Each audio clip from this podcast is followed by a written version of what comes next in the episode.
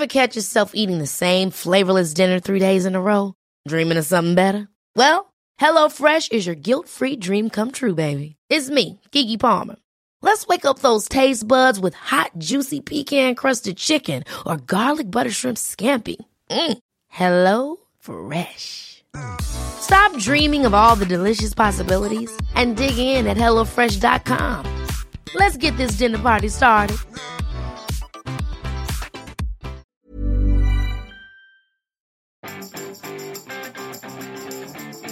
Vous avez essayé de désinstaller Facebook de votre vie Bonjour, bonjour, bonjour, bonjour, c'est Bertrand, votre coach web. Bienvenue dans ce nouvel épisode du podcast, épisode 254. Et oui, désinstaller Facebook de sa vie, c'est pas facile. On peut le désinstaller de son téléphone facilement, hein, mais de là à ne pas le remettre, c'est une chose.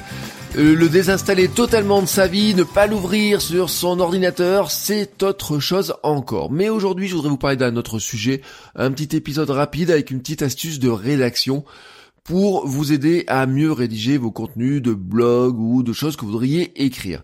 Personnellement, je ne suis pas vraiment un adepte de Word, hein, Microsoft Word. Euh, c'est beau être le traitement euh, de texte phare hein, de Microsoft et de beaucoup de gens dans leur bureau. Euh, personnellement, quand je vois des documents Word qui arrivent, moi, ça me dérange. Mais pourtant, il y a une fonctionnalité très pratique dans Word euh, qui sauve, enfin qui sauve la vie, non, qui vous qui vous facilite la vie plutôt, pardon, excusez-moi, qui vous facilite la vie, c'est le mode plan. Alors moi je le dis, hein, j'utilise pas vraiment Word, je l'ai sur euh, mon ordinateur parce que des fois je suis obligé d'ouvrir certains documents avec. Euh, et encore maintenant avec Aperçu ou avec Page hein, sur mon Mac, j'arrive forcément assez bien à les ouvrir. Euh, moi, j'utilise plutôt des outils comme Ulysse, Byword, Beer ou Scrivener, hein, pour euh, qui est vraiment un logiciel dédié à l'écriture.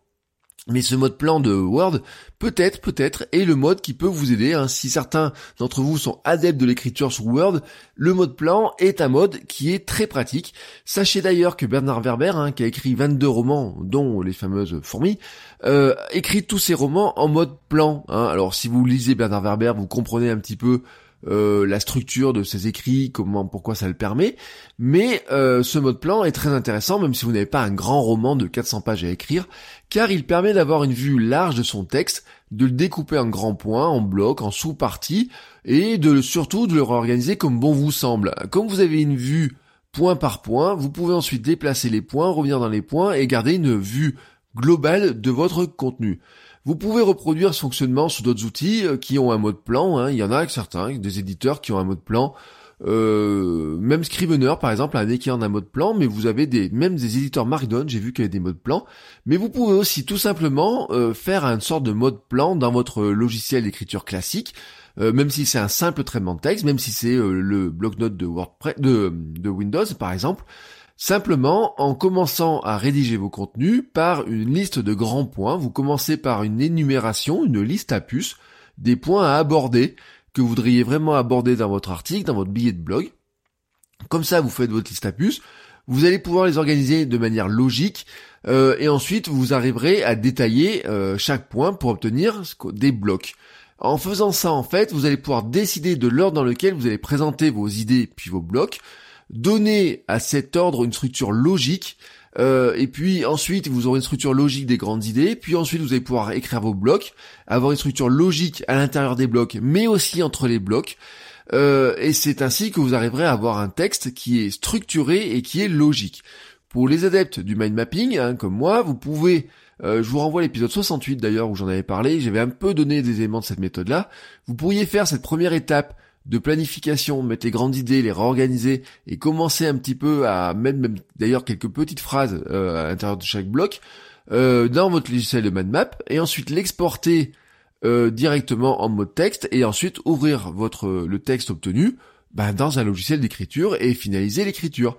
le gros avantage de ça, c'est que vous allez pouvoir ensuite regarder vos différents blocs, ajouter des connecteurs logiques entre les blocs. Alors ces connecteurs logiques, leur rôle, hein, euh, vous allez comprendre bien sûr, c'est de créer du lien entre les grands paragraphes, entre les grandes idées. Ils sont très importants car c'est eux qui guident le lecteur au fil du texte et rendent l'écriture naturelle.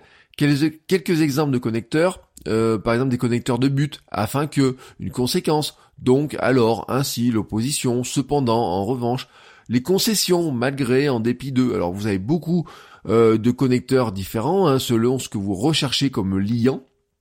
C'est à vous un petit peu de travailler là-dessus.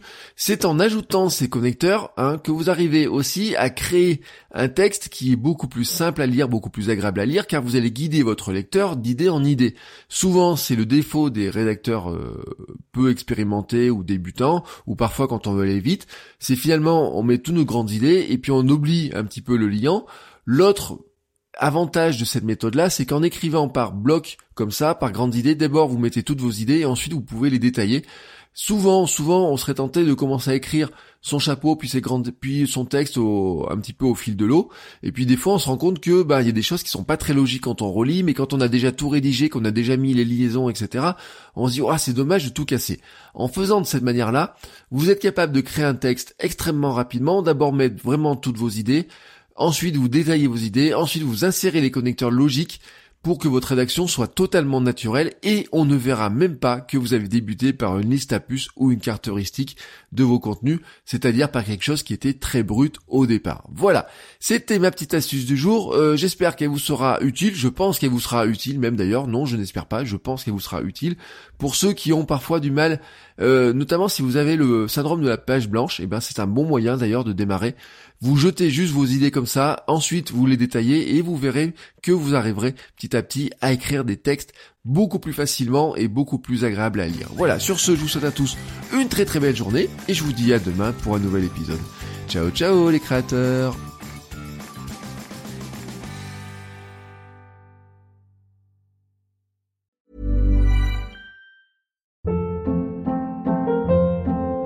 Hold up. What was that? Boring. No flavor. That was as bad as those leftovers you ate all week. Kiki Palmer here, and it's time to say hello to something fresh and guilt-free. Hello Fresh. Jazz up dinner with pecan-crusted chicken or garlic butter shrimp scampi. Now that's music to my mouth. Hello Fresh. Let's get this dinner party started. Discover all the delicious possibilities at hellofresh.com.